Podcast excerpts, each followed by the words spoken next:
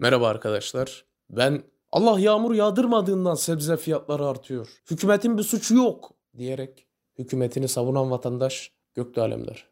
Bugün anlatım bozukluğunda Türk eğitim sistemini ve Türkiye'nin karnesini konuşacağız. Hazırsanız başlayalım. Dönem ortası malumunuz gençler ve çocuklar karnelerini aldılar. Eğer ailenizde eve karne getirmiş biri varsa başarılarının ve umudunun devamını dilerim. Eğer karne getiren çocuğun karnesi iyi değilse üzülebilirsiniz. Eğer iyi ise gene üzülebilirsiniz.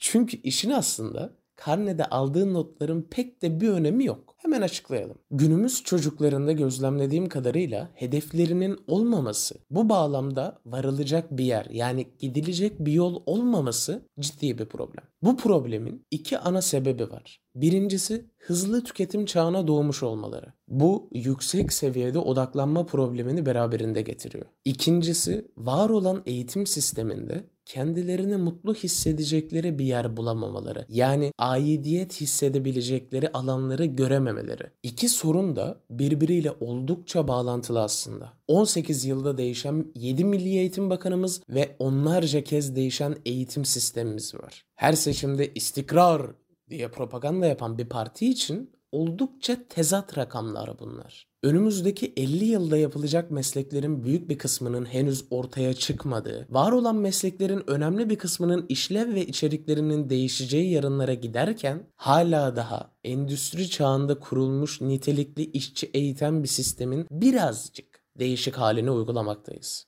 Bu hepimiz adına ciddi bir sorun. Köklü ve uzun vadeli adımlar atılması gereken bir sorun. Tabi bir gün dış güçler bir Bay Kemal ey bilmem ne diye bağırıp çağıran bir hükümetten bunları beklemek ahmaklık olur. Mesela zamanında Taksim'deki Gezi Parkı yıkılışında insanlar rahat geçsin diye yıktık parkı dendi.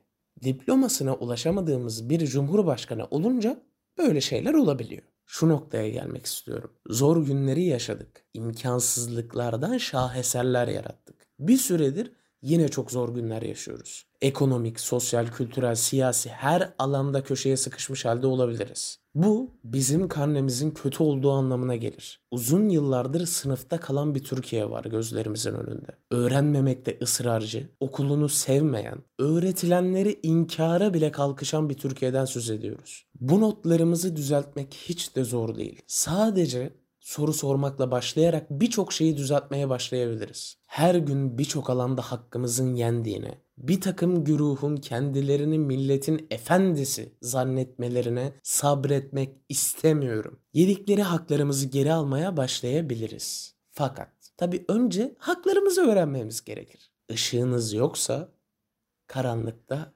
kaybolursunuz.